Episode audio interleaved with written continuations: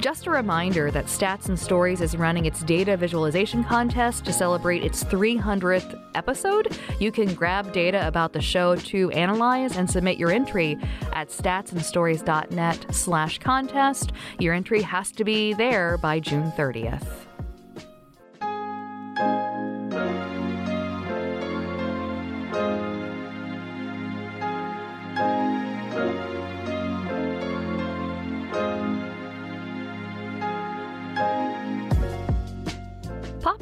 Are often involved in raising the visibility of public health issues. Elton John is one obvious example for his work on HIV/AIDS.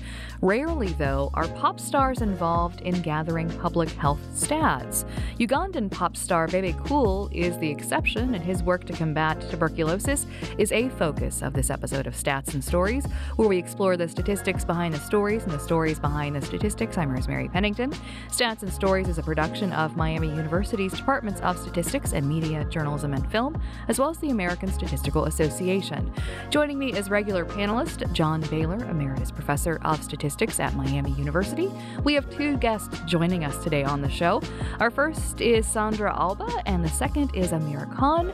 Alba is an epidemiologist at KIT Royal Tropical Institute in Amsterdam. She trained as a medical statistician in the UK and soon after moved to Tanzania to complete a PhD on access to malaria treatment. For the past 15 years, she's applied statistical and epidemiological methods to evaluate public health programs in low and middle income countries. Amera Khan is the technical officer at Stop TB Partnership, whose goal is to reach TB affected people and communities wherever they are to create innovative and new solutions for affected populations. The two recently authored an article for Significance about a TB program in Uganda that relies on Bebe Cool to get the word out. Sandra and Amera, thank you so much for joining us today. Thank you. I'm just sort of curious how did uh, how did a pop star get involved in gathering TB stats? Good question. He actually um, it goes back to his his personal life. He lost a sister to TB, so this is something that he's been quite passionate about. And I think when he gained fame, he really wanted to use that fame to support the cause to help others who were in similar situations. So he attended actually um, a couple of our high level meetings. Um, we're actually, the Stop TB partnership is part of the UN. So he became a TB ambassador for us to spread the word. And my organization, Stop TB Partnership, in addition to supporting these TB ambassadors and these TB champions, we also provide innovative funding for organizations to conduct projects that can find TB using either an innovative technology or an innovative approach. So his organization, Amber Heart, applied for one of these, suggesting that they would use an innovative approach of using his music and his fame to spread the awareness about TB and hopefully find more people and treat them. This is this is great. Uh, you know, I, I, I want to thank you for introducing uh, us to, to Bebe Cool. I, I ended up watching a, a video or two of it, uh, of his music videos, as well as as a visit that he had to to some families who have been impacted by this, and and kind of you know celebrating the connection that those families had and the support that they had for for you know one, one member of their family that was was uh, you know trying to recover from TB. I think one thing that would be helpful, especially in a, in a program like this, is to take that step back and say, okay, let's you know talk about what is TB, you know, in, in sort of broad strokes, and is it, it, why is it such a broad why is it such a serious concern that there would be a special program within the UN that's devoted to addressing it? So um, TB is caused by a bacteria called Mycobacterium tuberculosis, and it's actually an ancient disease. It's been around since the time of the mummies, but it's actually still one of the world's leading killers by infectious disease. So until COVID hit, it was still the number one killer by infectious disease in the world. COVID surpassed it, but I think TB is now back unfortunately, to number one. It's not something we're proud of, but it is the case. So it is a huge public health concern around the world, particularly in lower income countries um, where there's other challenges that uh, make the population more susceptible to TB. And just just to quickly add, it's um, it's an airborne spread, person to person. So so that's why it makes it a, a big public health concern because it's a bit difficult to control. Yeah, I, I, know that within within the communities that I'm aware of in the in the U.S. with with TB, there's often this connection to congregate living or very very tight yep. living conditions, and there's it's it's a pretty serious challenge to treat this just because of the the regularity of of medication that's required. You know, the last thing you want is something that's going to be resistant that that would exactly emerge, that would emerge from this. I you know when I looked at case fatality rates that when you're talking about you know 14 percent that was uh, you know as part of the story that you were telling that just was was sh- shockingly high. I mean for for me as I, I, read this you're you're looking at something that's that's relatively common. I mean the incident rate yeah. is also quite high but but then you know with that incidence rate of two per two per thousand roughly it seemed then with this high fatality rate it's it's clear. So so where where's a lot of the work for you know the program that that you all are involved with where where's where is it around the world tell us about some of the the places that it's done and maybe some of the programs that you've been been involved with um, so for for us because uh, we tend to see uh, high rates in countries in asia and africa those are mostly where our programs will take place. We've got some pockets in Eastern Europe that also have high rates of TB and a few in South America. Um, yeah, I mean the the numbers are staggering, and and and in a lot of the Western countries, people forget that TB still exists, but but in, in some of these other continents, it's quite quite staggering. So, what kind of data was Bebe Cool been helping you gather, and sort of what insights has it provided to TB in Uganda? You're always about the data. Uh, you know, it's, you know me. It's always the numbers. It's the data and the analysis. The That's he always jumps. Yeah, maybe I can say something uh, about uh, about that. So actually, uh, TB Reach has quite a um, standardized, we say, monitoring and evaluation framework. So that's yeah a bit of a technical term to say standardized way of collecting all the data uh, that is then analyzed to uh, evaluate the um, the performance of a uh, of a project.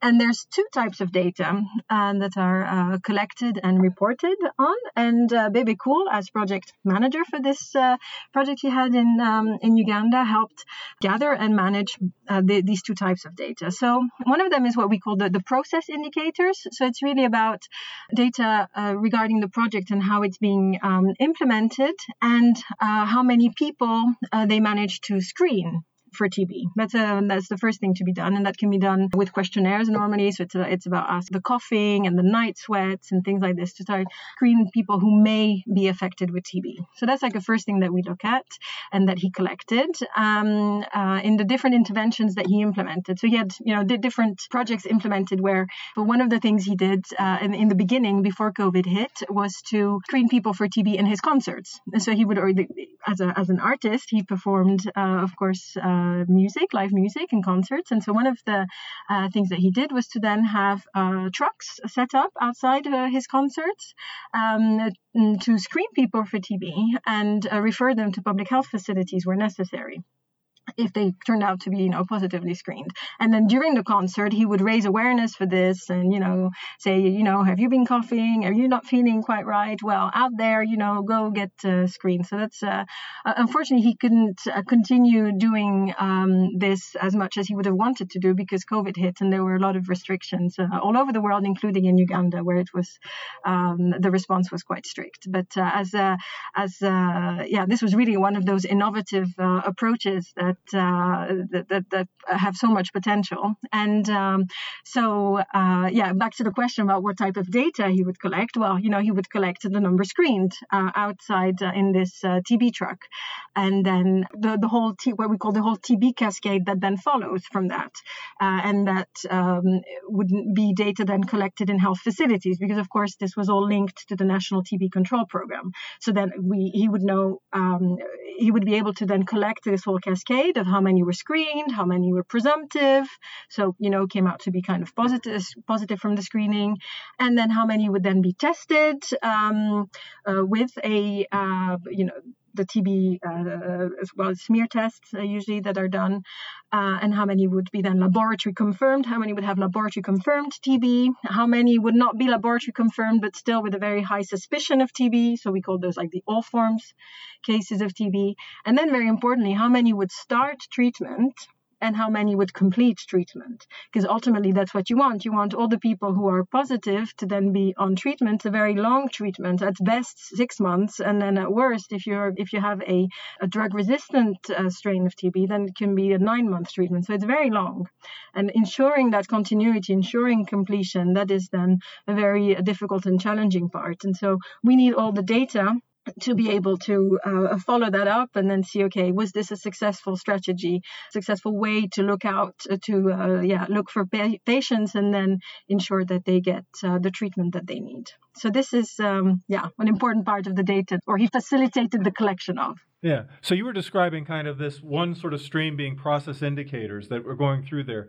Um, were, were you talking about was what's the second part of that the other stream of data then is the TB notifications data. And that's also a really important uh, source of data that all TB REACH grantees need to collect and report uh, to, to us. Uh, that's really national official data. So it's the, the, the, TB cases that have been, yeah, we say no, they're, they're, notified because it's a notifiable disease. It's, you know, a public health concern. So it needs to be notified.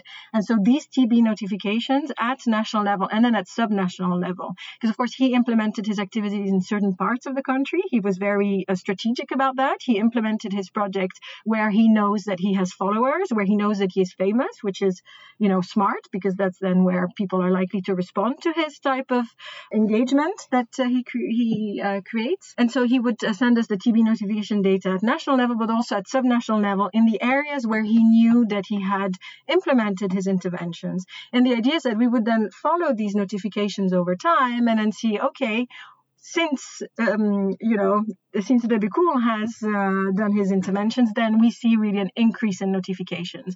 And in that case, that's a good thing. Actually, the, the fact that it would increase for TB is a good thing because it means that he has found more cases of TB. It's a bit counterintuitive because you would ex- you you might want you might think, oh yeah, where TB has decreased, that's where he did a good job. But no, here the thinking with TB is that there's a lot of people who are out there who are sick but are not getting the treatment that they need, and therefore they are uh, spreading. They're, uh, yeah, it's a contagious disease, of course. So they may be spreading TB. So here with TB Reach, the idea uh, always when evaluating projects is to try and assess whether a project was able to uh, lead to an increase in notifications, meaning that they were successful at finding cases. So yeah, we, we use these two sources of data. The process indicators is to really look at, have a deep dive at the actual project and what cases the actual project was able to find and to put on treatment. And then the other source of data is an external kind of, you know, validation data uh, from the National TB Control Program, so from the, the health system, uh, to look at notifications and any potential impact that the project would have on notifications.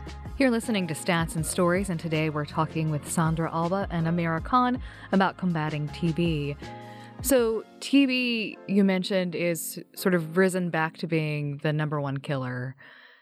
And yet, I, I would argue probably in you know the United States a lot of people don't know that and I wonder sort of what challenges you face in doing this work and combating TB and what might be done to sort of m- raise its visibility I guess as this public health issue outside of the context you're working because I imagine like it would be helpful if other people knew what was going on. This is this is truly the problem that it is. Yeah, you know, we we try and advocate for more TB resources because that's really where where we're struggling. Is um, it it takes a lot to get a person to find a person and put them on treatment and to follow them. And many of these countries either that you know have high rates of TB either uh, lack access to the diagnostics, or even for the people who are most affected within those countries, they lack access to care. Like um, it's difficult to find a center that can diagnose them properly, uh, treat them properly, and so we really struggle with uh,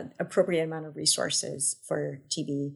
And then the other interesting thing with TB is if you look at COVID, it took one year to develop a vaccine.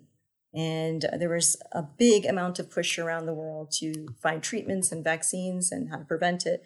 TB, we have a vaccine that's over 100 years old that we're still using, and it's actually not even that effective of a vaccine. So we certainly need more and easier to use diagnostic tools as well as shorter treatment. As Sandra had mentioned, it can be six to nine months treatment. So that makes it challenging for people to complete their treatment. And then the other thing we face is stigma. So I think that's a huge barrier within countries. People uh, struggle with letting people know they have the disease. They don't, you know, they don't want people to know because it is uh, transmitted person to person through the air. So there's always this concern that someone might shun them from their community, from their workplace. Um, so there are lots of real challenges that we face with TB. And uh, again, it affects countries around the world that tend to be lower income. So I think we struggle with uh, getting the resources and attention from the countries that may have more resources that they can contribute to. You know, I, I, you sort of answered one of my questions before I was gonna before I asked it, which and it was the sense of you've you've talked about kind of the success of some of the programs as an up an uptick of reporting, sort of this increase, and then I was going to ask about kind of then well, what about prevention? And it sounds like that that one part of the prevention strategy it is a an updated vaccine, perhaps, or more effective, you know, sort of investigation, research into to improvements in vaccine technology. I mean, clearly, COVID was that you know we had this as a, a, a story on Stats and Stories a number of years ago was the number of days from when the, the G, this was this disease was mapped to when a vaccine was available was was like you know that equivalent of a moonshot. It was just an, yeah. a phenomenal progress on something very quickly, and it seems like this is an opportunity for something like this to occur again. I I really liked this. You know, when you talked about the stigma here, that seems like that's part of of one of the things that I could imagine some of your research efforts are trying to address. And you know, Bebe Cool as as part of his concerts by doing that was was kind of saying, hey, you know, this this uh, popular pop singer is celebrate, you know, kind of say, look, this is something that's important. We need to, to get this out there. And, and one of the, the you know, his, his YouTube videos is he's visiting there and saying, look, you're, you know, this is good that you're standing by your spouse who's who's TB who, who has TB. You know, that your spouse is no longer contagious. That There's been this course of treatment. I, it seems like you're you have to to both battle that stigma and with and battle the ignorance that's often associated with it. So, as part of the programs that you're looking at, you know, how how do you kind of frame ways to to try to address these issues? Yeah, for sure. I mean, it's a big part of uh, combating TB, and um, we certainly Bebe Cool was doing it. I mean, that's part of his awareness campaign is to discuss TB openly, and that it is it can be a curable disease if you get on the appropriate treatment. So um, those are part of the messaging that uh, we encourage our grantees to use. But also at, at Stop TB Partnership, outside of this TB Reach initiative, we also have another group that works on community rights and gender, and they really focus on programming to to destigmatize TB within communities and to develop materials and trainings around that. So it is it is a big part of what we do overall at the partnership, but uh, clearly there still needs to be a lot more work done. And uh, I think, you know, having people like Bebe Cool and other artists and other famous people talk openly about TB and their experiences uh, can help. You know, we talked about sort of TB status um, as far as how deadly it is, but I wonder if there are other trends you see in the data about TB that you think we should be paying attention to, um, given sort of both of your work in, in this area. Yeah, well, actually, we've been talking about COVID uh, for a while now in this conversation, and that's uh, certainly. Uh, and then we've also been talking about, yeah, the data. We want to see increases in notifications, and that's a good thing. And then, uh, if you put these two things together, then the, the third uh, thing that follows is uh, the impact of COVID actually on TB notifications. And this has been really a big worry from the beginning, and something that also with TB Reach and with TB Reach monitoring and evaluation, which um, of course I do, was um, always an important topic because one of the first things uh, we saw happening when uh, COVID hit was a huge drop in notifications. And so that was a, a big concern, uh, of course, because it means that probably a lot of people who need treatment are not getting the treatment. And then, you know, reasons for that, of course, and then that you start then seeing the impact of lockdowns. Because what does it mean to have a lockdown? You want to control one infectious uh, deadly uh, disease, but this is coming at the cost of another, of controlling another deadly infectious disease because people are not able to go and get uh, tested and get, well, it doesn't only apply to, uh, to uh, TB, of course, it applies to all sorts of other diseases, but we saw it very clearly with TB. We saw suddenly this decrease in notifications and also as we said, it's a it's a six month treatment uh, at best, nine months uh, um, often. And then, uh, yeah, these are all people could not go to health facilities anymore, could not be tested, could not sometimes continue their treatment. And so there we really saw the catastrophic impact uh, of the pandemic. And there was a huge worry then also in terms of, you know, what is this going to mean for TB, for TB, um, uh, for the spread of TB? And then people started, you know, thinking of all sorts of things like, yeah, so they're all staying at home because of the lockdown, but that means they have higher chances of infecting each other, maybe not of COVID, but then of TB. And, you know, then all sorts of, yeah, scenarios that are very then difficult to evaluate. So it's like, you know, is the lockdown going to be good or bad in the end for TB uh, in terms of transmission? But these are things that are very difficult to measure, of course, the transmission of these diseases. But certainly what we saw was a huge uh, decrease uh, in TB notifications in the lockdown uh, months. And then in some countries, it led to that it, this was followed by a higher peak because there was a bit of a catch up, which you know, uh, may, may be good, but still there's some lost opportunities for timely treatment and therefore increased opportunities for transmission. And then in other countries, we did not observe this, you know, catch up period. So there it was only a loss. So I think in terms of, uh, yeah, trends, the, the, the one that's been very relevant in past years was, was this and also, yeah, very big concern. Yeah, I could, I could well imagine that, that, uh, you know having this lockdown with with additional kind of close quarter living that that one might expect a, a real uptick. And and given what you were describing as this being a num- sort of this number one cause of mortality this killer that's a, that's present in life that that I that this could translate into kind of part of that excess mortality that was described as part of COVID's impact is part of that this this uh, additional TB infection? Is that part of that story of, of any excess mortality that's been observed? Well, I don't know if it's necessarily TB mortality, but it could be of other uh, other diseases, right? I mean, limited access to care has been an issue in many settings with these COVID lockdowns, and it's I think so, some of the excess death that we see maybe also indeed uh, due to you know uh, to that. But then, of course, it's difficult to to to quantify. Yeah. yeah. So so one question is, you know, so what did you see as a result of Bebe Cool's work? What kind of what kind of tra- have you seen? Kind of this uptick in the reporting that you've described. I mean, as as you kind of reflect back on kind of its its trajectory and its impact, what what kind of things have you observed? And I think about Uganda, as far as the data until you know the time series that I have shows that indeed it was one of those countries where we saw uh, a huge dip in notifications in Q2 2020, so when the lockdown started, and then from the data that I have, it really stayed at a lower level than what uh, you know was uh, there before. So really, we really see this impact of COVID, especially in the big cities, which is also where he worked uh, in Kampala. And so I don't know what happened afterwards because I only have, uh, I think, a year and a year and a half of data. So I don't have the latest, uh, you know, what happened last year, for example, and if finally the trends went up again. But yeah, in terms of how we were uh, able, to, this had a big impact on how we were able to mo- to evaluate his project. And um, yeah, because he, he worked in, in yeah, the against the, a backdrop of you know a huge decrease in notifications, which uh, uh, in a way negatively impacted at least stats wise uh, his project, but in, in practice, in terms of what, what he actually did and was able to do, and indeed his uh, his attitude and his uh, proactive attitude of finding other ways of doing things, um, that uh, we see in the in the process indicator data, and that uh, he was really uh, able to put a lot of to screen a lot of people and put a lot of people on treatment. nevertheless, with the, his approach. You know, what was interesting is, um, unfortunately, he couldn't um, implement the project as he originally intended because it was all about doing these concerts and getting people screened at these concerts using these mobile vans. Um, but unfortunately, Uganda had a, a, very strict lockdown. So he did. But what was pretty impressive was he really he called called me as his technical officer, and he's like, "I need to figure out what to do because we can't do concerts anymore."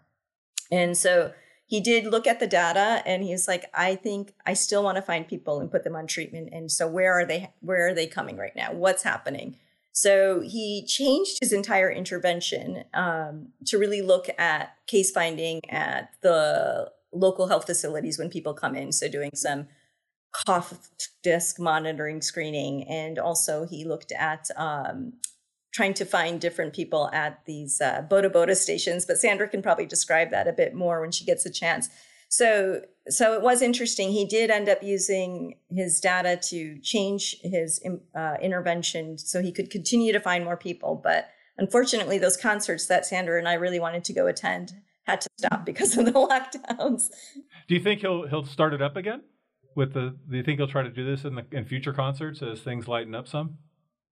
Personally think he's still committed. I mean, this is something when we talk to him, it sounds like it's you know obviously he's it's near and dear to his heart. He uh, I, I will say what was really interesting working with him was i honestly didn't think he was going to be as interested in the data or in the day to day of the project. I thought he was just lending his celebrity to us but no he was on every phone call he was the one looking at the data he was the one that called us and said look with covid i can't do concerts i want to find more people and put them on treatment i want to commit to what i had said i would do in a different way so I was really impressed with that and that attitude. So I can only imagine that he's going to continue. I know he's still continuing to put out some messaging in Uganda, but um, but uh, hopefully he'll continue to work on a global level with that. That's all the time we have for this episode of Stats and Stories. Thank you both so much for being here today. Stats and Stories is a partnership between Miami University's Departments of Statistics and Media, Journalism, and Film and the American Statistical Association. You can follow us on Twitter at Stats and Stories, Apple Podcast, or other places where you find podcasts. If you'd like to share your thoughts on the program, send your email to statsandstories at miamioh.edu or check us out at statsandstories.net. And be sure to listen for future editions of Stats and Stories, where we discuss the statistics behind the stories and the stories behind the statistics.